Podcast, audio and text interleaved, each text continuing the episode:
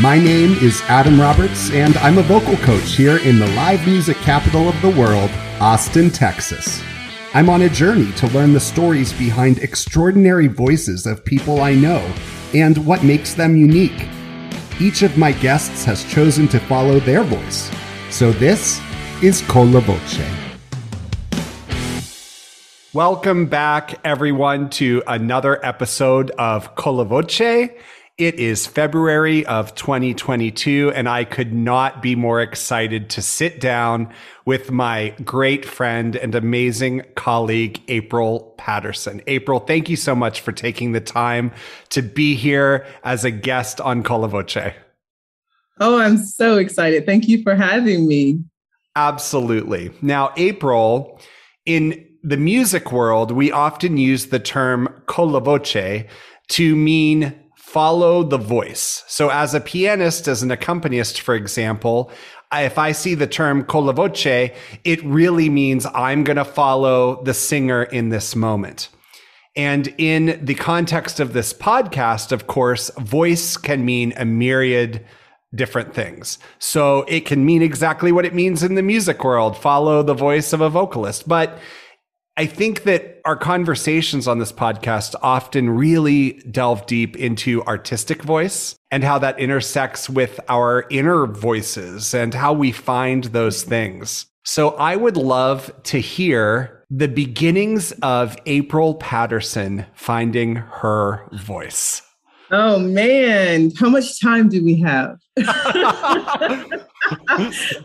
I love it. I would say so my career started as a manager for my kids. And I, I, love children. I just, I love working with children. I love performing with children. I love like playing like children and kids.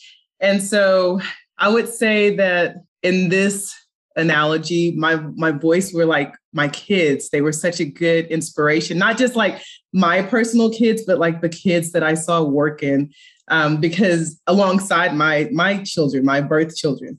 So I think I was so inspired by watching them be so free and turning into the like most authentic forms of themselves and versions of themselves and becoming so vulnerable and becoming these like very mature empathetic beings at such young ages that it inspired me and i just i followed that inspiration right i just i was like i, I want to do that i want to be like that i want to be like as free and open and vulnerable and and loving as i see these kids are who are who are training in this industry and so i just kind of followed that feeling and i never looked back I love that. And I think that if we back up for a second, we should probably clarify that your kids and you now are in the acting industry, right? Right. So so you're talking about managing your kids as actors and also watching them grow up and become the empathetic humans that they are through the craft of acting.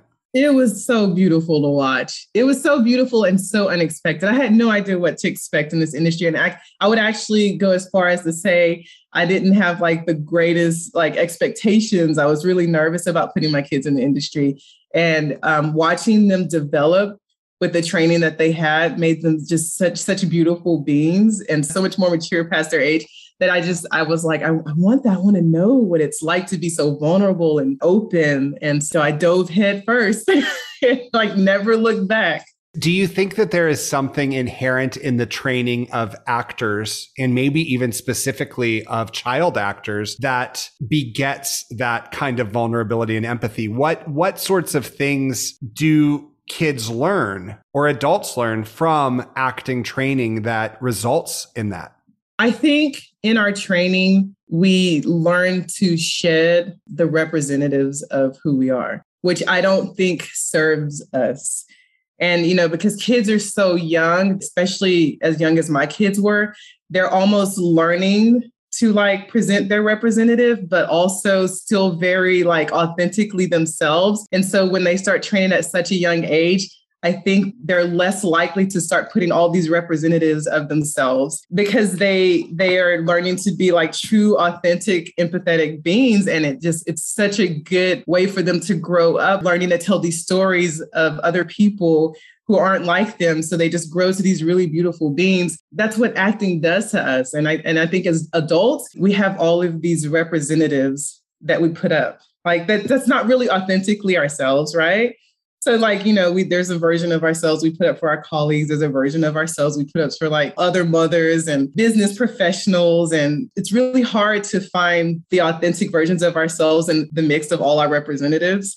And I think that's the beautiful thing about acting is that we have to be like so raw and and authentic so that we can tell these stories that it helps us shed these representatives that we present in our real lives. I love that term representative, and it's not one that I've heard used in this specific way before. Would you say that you would define a representative as inauthentic or as part of our authentic selves, but not our whole authentic self? Say part of our, our authentic selves. I think there is a necessity for us to have representatives, but I think in a lot of ways we get lost in it. So it doesn't serve us right? I, I, think that when we learn to maybe be more authentically who we are in all of the different aspects of our lives with all of the different people we interact with, then it serves us a little better than always having to change who we are in these different scenarios of our lives, in these different places where we have to exist and coexist and all that. Now, if we go back in time to your kids becoming involved in the acting industry. What did that look like? How did you come to acting as an option? Where did that all come from? It was not me at all. I actually tried to talk my daughter out of it. Now, Adam, you know me. I, you know my girls, right? I they do. are like crazy, explosive personalities. And so my my older daughter, when she was like a little bit older than my youngest daughter now's age, um, she just was like, she was watching the show and she was like, Mommy, I want to do that. I want to be on TV and I want to make people laugh and I want to make people feel good. And I was like, ah, I don't know if that's the avenue we need to go for career wise. You have all these ideas about what you want your child to be when they grow up, right? And that sure. wasn't it. And you hear you hear the horror stories, but you don't really hear the beautiful parts of acting and how it can serve you. And so I was hesitant, but there, if there's anything about me, if my child expressed interest and ever um, nurturing any talents or gifts of theirs, I, I, will always give it a chance. I will always explore that to see if, if it's something for them. And, and I will always nurture them. And if they love it, then I encourage them. And I'm like their biggest cheerleader. And it turned into something that my daughter fell in love with. And then my son fell in love with. So I was just behind them cheerleading the mess out of it, but also making sure that, you know, they had it advocated like a mental health advocate and a, a, just a personal advocate for all the things they encountered in the industry too. Now, I know because as you mentioned, I know your family very well. I know that every member of your family is a martial artist. yes. I am curious as to when that whole process of learning martial arts came in relative to the acting interests. Oh wow, that's interesting. How did it become parallel to the acting interest? Well, it definitely serves us in our acting uh, careers because people are like, "Whoa, you can do what? Yeah, we need people that can fight and flip and do all this other stuff." And at my age, pretend to fight. no, I'm just kidding. I'm like, oh, I don't know if I can do that anymore, but I can sure fake it. Good thing I know how. Amazing. but but it's this, it was the same story. My kids like if there's it, you're gonna like be like April, like your kids just inspired you to do everything, and it's true. I mean, like, and I'm so unapologetic about it. Like, as I had kids, they taught me how to live again, and it was so cool. It's like the best part of my life. But they wanted to get into something, and and karate was one of them. And they were out there just like having fun and being so disciplined and having all these like memory skills because they could learn all this stuff. And I was like, oh, I want to try it. And I'm like the only adult in the class, and then they're out there with these little baby white belts. And honestly, my kids and I have been doing it together since, and we've made it all the way to second dan black belts, which is a really big deal for you know for someone my age to go that far. It's definitely, it, I mean, the parallel is that it was inspired by my kids. It was inspired by my kids, and, and we all do it together. And so it serves us all in our career. And I imagine the discipline and the physicality and the endurance absolutely. and all of those values. Oh, yes, absolutely. Yeah, uh, it's memorization. You have to memorize, um, like for our second Dan test, we had to memorize about four or five forms, um, not just forms, but techniques uh, like uh, self defense techniques. You have to remember old things that you learned way back when you tested for your first dan. So there's definitely like this discipline of studying and um, engaging your brain to memorize things. Uh, the discipline of training my goodness there i mean especially when you're so exhausted and it's the same thing in acting. Some days you just you're so exhausted and you know you have to show up and you just don't want to but you've trained your body and your mind to constantly show up. It's all so parallel. Like it's the same thing with martial arts. There are moments especially when i was testing for my second dan I was probably so busy and so exhausted. It was during the days of COVID, you know? And so there was a lot of mental challenges happening with dealing with all of that. And I had to do a lot of self discipline because I, I couldn't go in person and learn all of these things from these people that were experts at it and had been through the journey already. And so I had to like, you know, learn in different ways. It was, it was definitely a mental um, journey for sure. And I think acting is always like the discipline of acting and studying and showing up. It's all the same. It's all the same. Now, you talked earlier about how you were concerned, like probably most parents are, about getting your kids into the acting industry and, and all of the benefits that came from your decision to do that. Did any of your concerns present themselves throughout the process? Uh, for sure. I think through every step of this journey. what would you say to other parents who are considering this for their own kids then? Well, I, so I consider myself an advocate for parents for kids actors. My kids have been doing it for such a long time. And I wish that I had had a parent who had been through this journey, like guide me through it the way that I've been available to the parents um, of the kids that I teach. So, one of my biggest things is to advocate for these parents and to guide them and, and give them all the lessons learned that we've had. My, my advice to them would be I think as parents, you know, especially when our kids get to be a little successful at this and start booking, you know, we start to really want them to do it even more. And, you know, we like get that spark and we fire. And we have to be careful that that spark and desire for them to be successful is not fueled by us, but by them. Right. So I, I, I want to encourage parents to always like check in with themselves and their kids to make sure that their kids' careers is not being driven by the parent, but by the child. Right. And then also make sure that they're always checking in with how the kid is feeling in the industry. I, I also want to encourage the parents to not be afraid to say no on behalf of their child.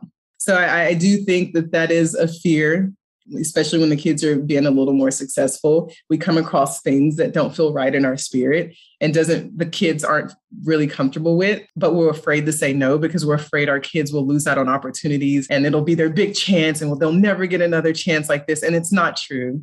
It's not true. I i feel like parents especially when kids in some ways aren't mature enough to speak for themselves the parents have to speak on their behalf. They know what's right for their kids and they know what's not right for their kids their career is completely in their hands. They have the right to say no. And I want to encourage parents to not be afraid to say no, especially when it comes at the risk of your child's mental health and even your mental health and your journey together as partners in it, because you are your child's partner and your child's advocate. You have to say no to the things that don't sit right in your spirit. Incredible and so helpful to any other parents you are, in fact, doing a certification program right now that is based in advocacy for child mental health wellness and particularly applying that to, in your case, the child actor industry. Is that right?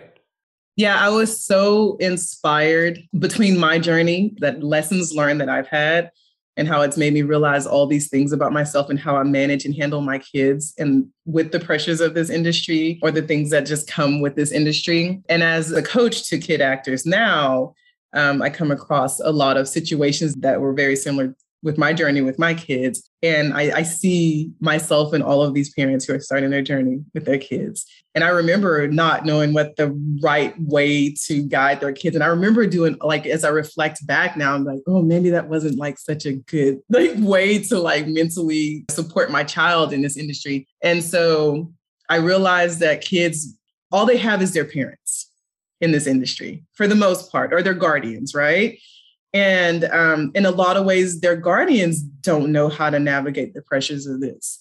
And so I was just so inspired with my journey and all my lessons learned to really advocate for the mental health of the child in this industry when I realized that there was just such a gap for that. And, and I realized that nobody was going to advocate for the kids the way their guardians and their parents were. And so I wanted to give them or guide them or coach them in a way that will provide the best, strongest mental foundation to help them with their journey. You know, this is a journey for them, and they're going to have a lot of things come their way good, bad, confusing, whatever. And I wanted to give them the support to be able to navigate that in the, the healthiest mental space that they possibly can. So, yeah, so now I'm doing a brain based, neuroscience based certification program, mental coaching program. It's specific to parents and kids in the industry. Wow. Meaning that I will have the basic neuroscience based coaching foundation, which I can cater to the industry. Absolutely fantastic. And such a huge need for anybody who's not in the industry. As you've just said, I think all of us are aware that the stressors that are felt by kids when we think about we feel them as adults in the industry the stressors that are felt by kids have to be magnified to some degree and they do need those advocates. And i think that yeah. it comes with education. Absolutely. Nobody gives you a handbook you know? And and for the most part and i can say this because i am a parent we're just all just trying to figure it out as we go and you bring that little baby home, nobody says, here's a handbook on how to keep keep from you being like the first 30 minutes of your child's therapy session as an adult. Like nobody, nobody tells you that, right? And so you're just like trying to figure it out with all the tools that you got. Um, and then I, I mean, I'm a true advocate of therapy. I feel like everybody should be in therapy to uh, talk through whatever they need to go through. But I also am a huge advocate in like knowing and finding the right tools for like forward progression, good forward progression, healthy forward progression. And that's what I, that's what I want to give to the kids that that study under me or kids in this industry because I have such a heart for them. And that heart is so evident, I have to say, as someone who works for you. I never have seen you work with kids and not have felt that palpably in the room that spirit that you have oh. for their not only their well-being but their progress and their encouragement. Oh my goodness. That's so sweet. I just i'm so inspired by kids and i have such a heart for kids and they're they're just at a it's such a pivotal point for like their mental development. You know if they're going to be dealing with me during this process of their you know that development i'm going to be like you know I need to get the right tools to make sure that I'm contributing to a healthy forward motion for these kids, you know? Absolutely. Now, everyone who's been listening has already caught on to the fact that you are a parent, that you are an actor, that you are a martial artist, that you are an advocate. And many people in this industry wear many hats, but you wear a, a special amount of hats. which includes founding your own production company and talk about a voice. I want to hear how the production company came into being, and I want to hear how that connects with following your voice. Everything in my life, I kind of like fell into like, oh, let me try this. And and and I had a friend approached me. He's a, a, music producer, a pretty successful music producer in Dallas. And he wrote this script and he was just like, April, you're an actor. You've been on set. You know how to organize stuff. Hey, come on and help me and produce this for me. And I was like, I'm like such a yes girl, not like yes to everybody's request of me, but yeah, yes, I can do that. so like sometimes I'd be like, yes, you can do that, but don't, that don't mean you have to, April. so, so, I'm working on that part of me where I'm like, like, uh, yeah, you can do it. That I mean you have to. You already wear a lot of hats. But producing was one that I said yes to, and I felt I fall in love with so many things, and I really did fall in love with like not just like telling stories, but being a part of creating stories stories. And from that project that we did, so we did a full feature film with that. And from that project, um, I've had more people ask me to produce more projects and then more projects and then more projects. And um, I realized it was something that actually could contribute to my acting career because as an artist, you sit around waiting for people to invite you to the table. Like that's like so much of your career as an actor is to sit around waiting to be invited to the table. And when you start to produce your own stuff or being a part of producing things, you get the skills to create a table. And so you're not waiting for opportunities all the time, you're creating those opportunities.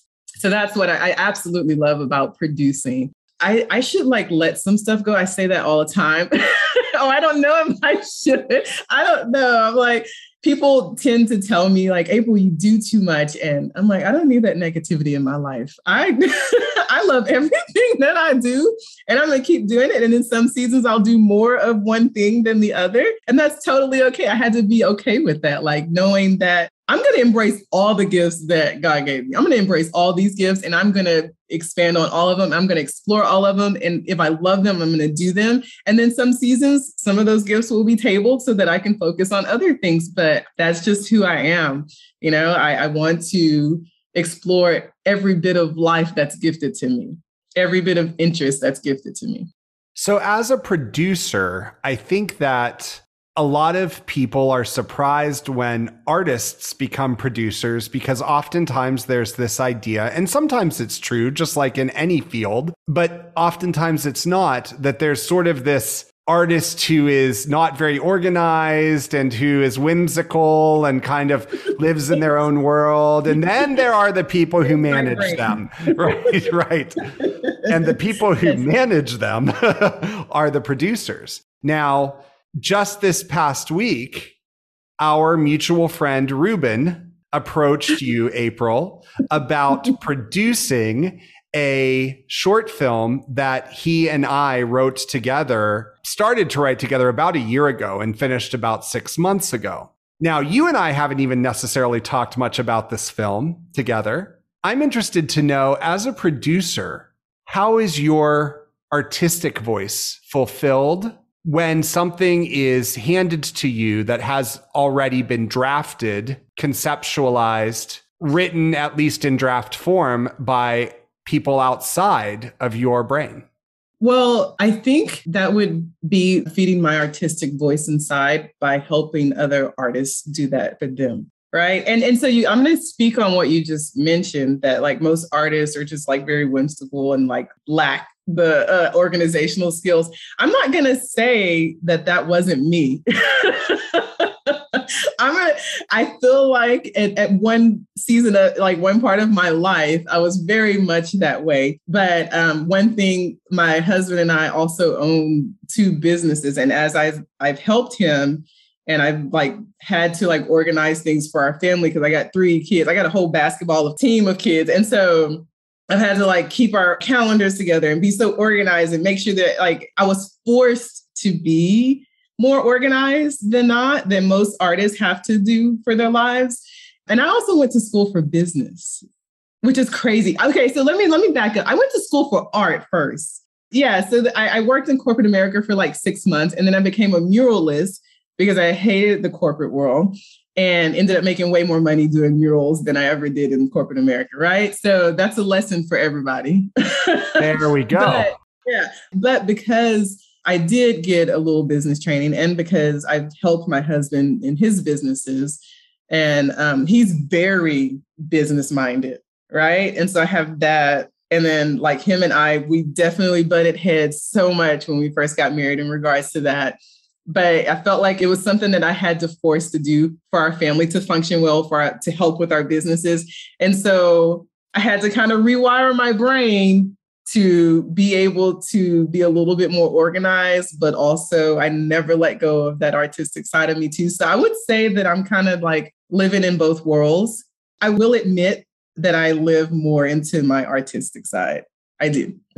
and when it comes to production stuff, I have done projects where I've organized the whole thing on my own. I have definitely learned to leverage the help of some very organized friends as well to come onto the team with me.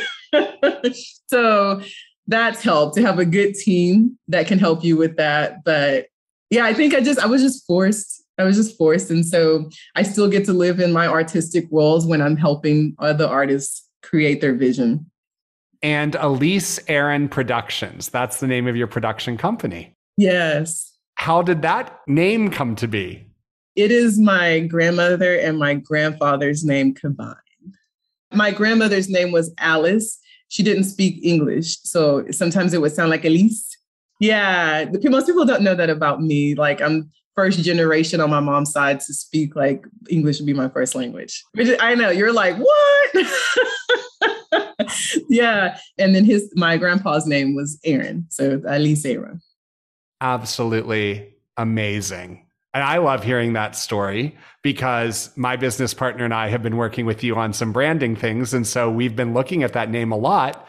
And I have not until now heard the genesis of the name of the company itself. And I just couldn't love that more. Look, my grandparents, I would say that they fought really. I'm going to try not to get emotional as I'm telling this story, but my uh, grandmother was full blood Cherokee Native American. So it was really rough for her. And then my grandfather was he was a mixture of a lot of things. So it was it was just a rough start and a rough life for both of them. And they fought so hard. They had so much taken from them, so much. And I could totally go into the history of all that, but I won't. But they had so much just taken from them. And yet, even after all that, they fought so hard through life to try to give their kids a better life and hope. And, and even with all that trauma, they were just still fighting really hard. So, as I've gotten older in life, I've learned to honor the struggle and the fight of my ancestors. And, and that's this is a way for me to honor them, to say that everything that you guys went through, everything that you fought for is I am your legacy now. So look, I am going to honor you by putting your name on something that will one day be great. And I know in my heart it will be. wow. Yeah. Wow, yeah. with a capital, capital, capital W. and that story actually could not more perfectly segue into my next question for you, which is this, of course, is Black History Month. It's the month of February. I would love to hear, and of course, this could be a podcast that would go on for thousands of years. So I know I'm asking a question that could not possibly be unpacked in, in the amount of time we have left. But as an artist of multiple heritages, as we've just heard, what have you experienced? What have been some of the things that you have experienced, both positively and negatively, about our industry based on your heritage? Wow, you you're right. That could totally be another podcast. well, I would say a lot of the negative things also were self-imposed from my perception of what I would be seen like in the industry as well. So I had a really hard time settling on who I wanted to be in this industry. And I think for a really long time, I was afraid to be like this really unapologetically Black woman. I mean, like, yes, I'm a lot of things, but I'm a Black woman. When people look at me, I'm a Black woman. Right.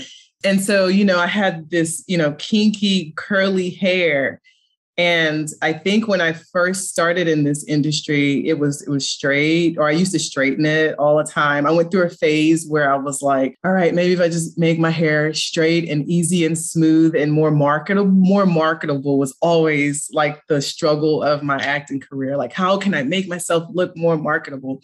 And I'm not necessarily saying that these were pressures that the industry were putting on me, but these are like societal type ex- like I feel like this is the expectation society put on me as far as like how I needed to enter the industry. And I mean, this could also date back to like, you know, inherited beliefs and trauma, all this other stuff where I just felt like I had to look more like generic. Yeah. And so I have this really kinky curly hair, and I was afraid to initially wear it at first. At one point, I had straightened my hair for like a whole year because I thought it would make me look more marketable. And then I got I got to the point where I was just like, you know, it is what it is. Bump this. I had already, I had damaged my hair from straightening it for years. And I just cut it all off. It was like an inch long all the way around. But that has always been the struggle of my career. I would say less now for sure, because I'm very much more at peace and um, honest about who I am. And I'm okay with presenting who I am to the world. But that was that was a struggle of mine. And I'd be lying if I say that it's it hasn't been a struggle for probably a lot of black women in this industry. And when it comes to hair, that's another thing. We would go on sets and part of me straightening my hair was that nobody could do my hair. like my daughter's been in this industry for years and she's got like a big old fro. You know, it's like curly, kinky. I'm like, you better get a wide tooth comb to make it through that. it is thick. And we would get on sets and no one would know how to do her hair. So it got into the point to where we would go on sets, and these like sometimes it would be like multi-million dollar sets. The hairstylist would just back away and be like, "Can you just do her hair?" yeah, and no I and way. yeah, yeah. So it got to the point we would always come hair ready because it was a struggle for people to be able to know how to do our hair. And even now, that's still a little bit of a struggle for us. It's it's less likely to get on set and find someone that that can just like you know, do it exactly the way it needs to be done and, and me feel comfortable with it. Like I don't look crazy. and then and the last set I was on, so I wear braids. I have a couple of looks. One of my look is like my kinky curly hair, but another one is I'll give myself and the stylist a break and just put braids in my hair so they don't have to even worry about touching my hair because it's just they're braids and they're easy. But there is uh, one guy that I see on almost all the sets out here, and he's very knowledgeable about hair. And so every time I see him on set, I'm like, oh, thank goodness. but it's, it's hard, you know, that's, that's very, that's not often. And as a mother who is an actress who you've just mentioned these things that you've experienced on, on both ends that way as a mother and as an actress, do you have conversations with your own kids about how their ancestry, their race, their heritage might come up in these circumstances on set? Yeah, we we talk to our kids all the time about their heritage and, and their race. And and even my daughter, you know, as a, a black, she's grown into this beautiful black woman, but she's starting to experience a lot of things. Like she doesn't have a lot of friends. I mean, Austin's what, like 7% black already, right? So she doesn't have a lot of friends, especially at the school. She's in the arts and they go to an art school. So she don't have a lot of people that look like her. And so she's had moments where she's just like, you know, like all my friends have had guys be interested in them and nobody likes me. And like maybe it's because, you know, I just don't look like everyone. And it, it just breaks my heart. And I'm like, baby, you are unapologetically the way you are, and you are gorgeous. And the man that discovers you one day, hopefully not till you're 50 years old, will, will be the luckiest man in the world. And so I, I, definitely feel like I do have to combat her feelings about how society sees her because different little like micro things that happens in her life. So we have a lot of conversations. I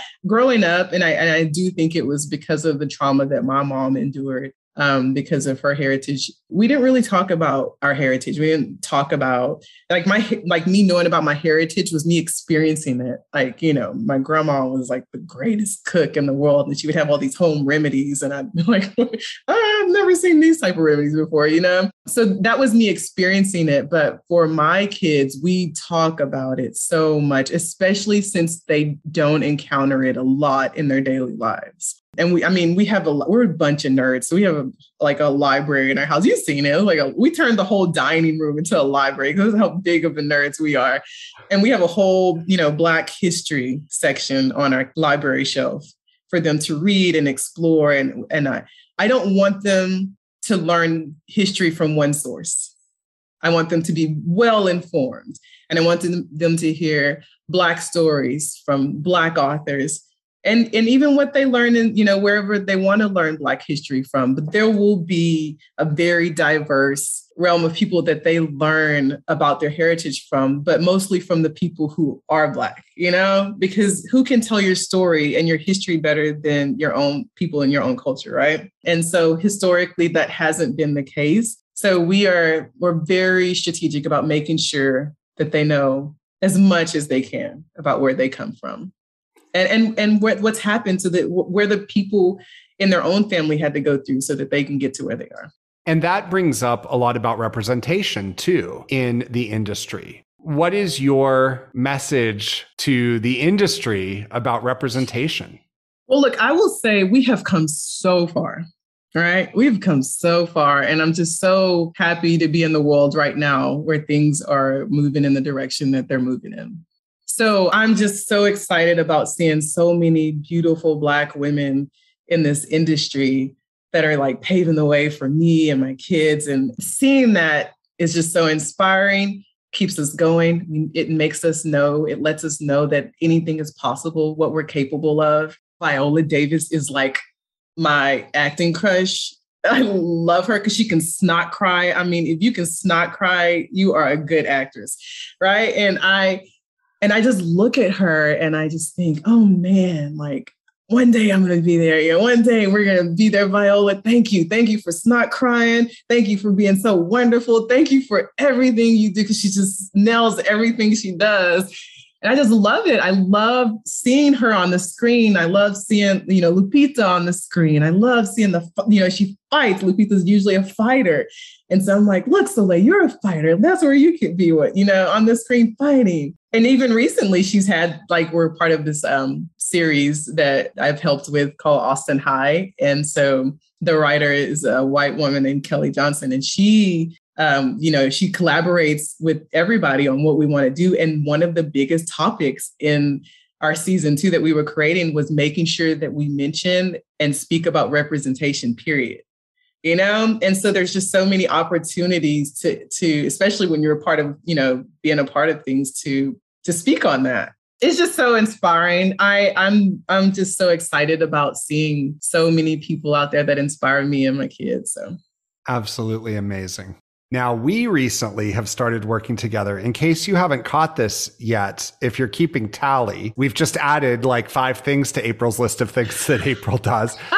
if you didn't catch Muralist, I have to say, going to April's house is really something because there are a couple of April originals on the walls that I couldn't do in 500 lifetimes of my own that April did when she was like two years old or something. Absolutely. When I found those like rolled up and when my mom was moving and I was like a full grown adult with a family, my mom had like all of these art pictures that I had done rolled up in this little bin. And I had done all of these things like in middle school. And I was like, I forgot they even existed. So I like, you know, took them and framed them really nice and put them up in my house. And people are like, You did that when you were how old? That's exactly what we said when, when we were there for sure. well, recently, you and I have started to work together on developing your voice. And this podcast is called Con la Voce because I'm a vocal coach, right? and because mostly beyond that, I'm interested in the stories of how people find their voices as humans, as artists. And I am interested to know what led you to the desire to cultivate that part of you and your artistry, the singing voice? Okay, so like this is a, like a little nugget that you need to know about me. Like in my head, I am like a Broadway singer. Like in my house, my kids just look. That's why Luna is the way she is. Don't tell nobody though. But if you put a song on, Luna will like dance and she just performs because I do that all the time in my. Like I love to sing, and like sometimes I picture myself on Broadway and be like, you know, but it's all in my head. So like I already think that I'm this famous Broadway singer in my head, but. so so part of me developing my voice and i did actually used to sing in the uh, uh, worship team on in church. And uh, in my head i'm already like oh I'm, I'm this great singer. So like working with you is like i should probably really like try to like develop this voice halfway as good as it is in my head. So, so let me at least work on it and get it the best it could be. I don't know if it's actually like I imagine it is, but if anybody can get me there, it's Adam. well, thank you. and you have an, a remarkable instrument, truly. Oh goodness, that's what you say. it's it's true. Now, do you find for yourself? I know I find this for myself. Do you find that each of the media through which you create work, whether that's through film, whether that's through a canvas, whether that's with your voice, whether that's through movement and martial arts. Do you find that they all inform one another at some point? Beyond doing something that's actually like mixed media if we were doing a performance that was like voice and film and and movement and all of those things obviously that would be one way but beyond that do you find inspiration when you are working on a film for example yes and have okay. ideas based on your visual art experience and and etc yeah I, I think that in a lot of ways each one of my disciplines inspire each other. Like I could be working on a project and then like be like, well, you know, I can do, I can incorporate this discipline and, you know, my movements in martial arts and my focus and concentration, I will implement those things in my acting discipline. So, like, I do, I do feel like in some ways I'll do one thing and I feel really inspired by another discipline that I do to incorporate that into like my current thing that I'm doing.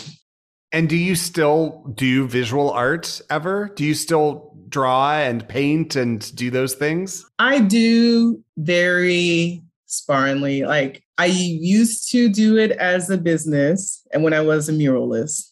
And when I did that, my two older kids were very young. And being a muralist is like very physically intense. And so it was hard on my body, but also I was spending hours and hours and hours away from these little babies too. And I just didn't want to do that. And it it did take a little bit of the joy out of it. So when I do it now, I only do it to gift people and I don't really charge. So it has to be a really, really special. so I'll be expecting my mural in 2024. You know, lately, lately with the NFT stuff, I'm like, I need to do this again for for real and make some money.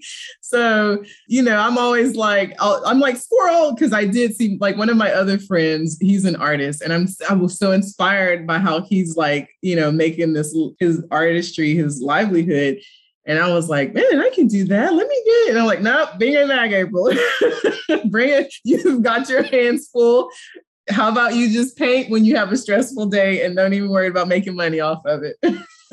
well, our conversation started with your kids. They, the, your kids were the ones who led you in many ways to so many of the passions that you have and finding your own voice and following your own voice and theirs. So I'd like to bring our conversation to a close in a full circle way and ask you what it is like to be part of a family who does so much together in this way. There is a water park. I think of the story. There's a water park here in Austin for those who are outside of Austin that's up in the north of the city that your family did a whole every every member of your family was involved in this commercial where they like gave you phones or GoPros or something, right? And said, and told us to be ourselves. They messed up. They said, "Go be yourself," and I was like, "Y'all sure about that?" and that that commercial was amazing. is it like the family that plays together? Is you know what is it like? That's exactly it.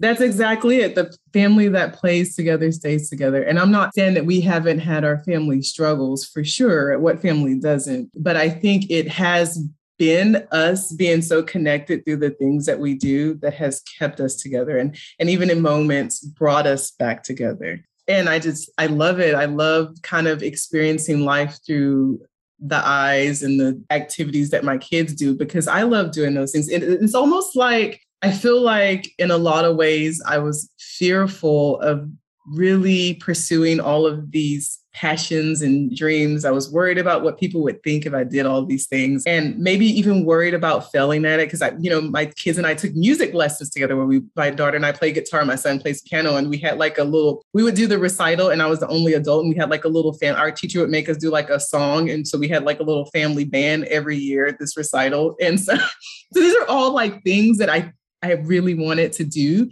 But I don't know if my like my little teenage and young heart was too afraid of failure. And now I'm like, I'm just so inspired by my kids' willingness to do these things. I just hop on it with them and it's so fun. It's so fun. Like we just have such a good time together. And I, if you haven't noticed by now, we are like a hot mess, silly. Like we're like silly, silly, like crazy with each other. And it's just it's like the best part of life right now is to just be with my family in everything that we do and just have fun together we make everything we do a party and I don't know. It, it really is a family. We have, we used to say a family that fights together, stay together because we did martial arts.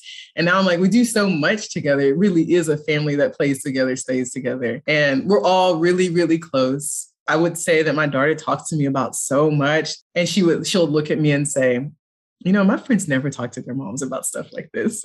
And I think it's because we do spend so much time living life and playing together, you know, that we can have that re- relationship.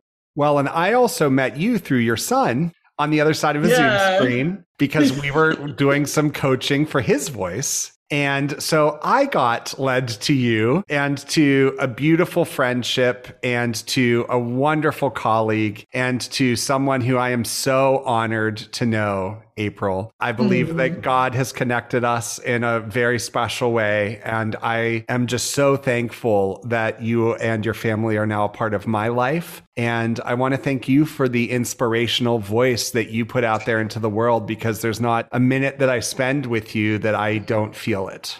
Oh my goodness, are you trying to make me cry up in here? I sure am. No. you, you know, like I'm a big crybaby. All I do is cry. well, we'll just call you Viola because that's where we're. going. there you go. You learned from so the absolute absolute best. If I, if I did, if I could just get the smart cry to go with it, I'm golden. I can play her sister. Come on, Viola, you listening? there we go. There we go. I just love it. And I love that you took the time to sit down and to share what you have today. And I, I couldn't be more inspired and more motivated. And, um, and I thank you for sharing these stories and for being who you are. Oh, thank you so much. I am so honored that you asked me to do this. I was just like uh, so excited. I couldn't control my excitement all day today. Like, oh, is it time? Is it time? Is it time? You know, I'm a big kid. So I was just like so excited and ready to do this with you. So I'm I'm so honored. Thank you. Well, thank you. And we will be back in March with another episode looking at another voice in Con la Voce. Thanks for listening. Thanks for joining me on today's episode of Con la Voce. And until next time, remember follow your heart and follow your voice.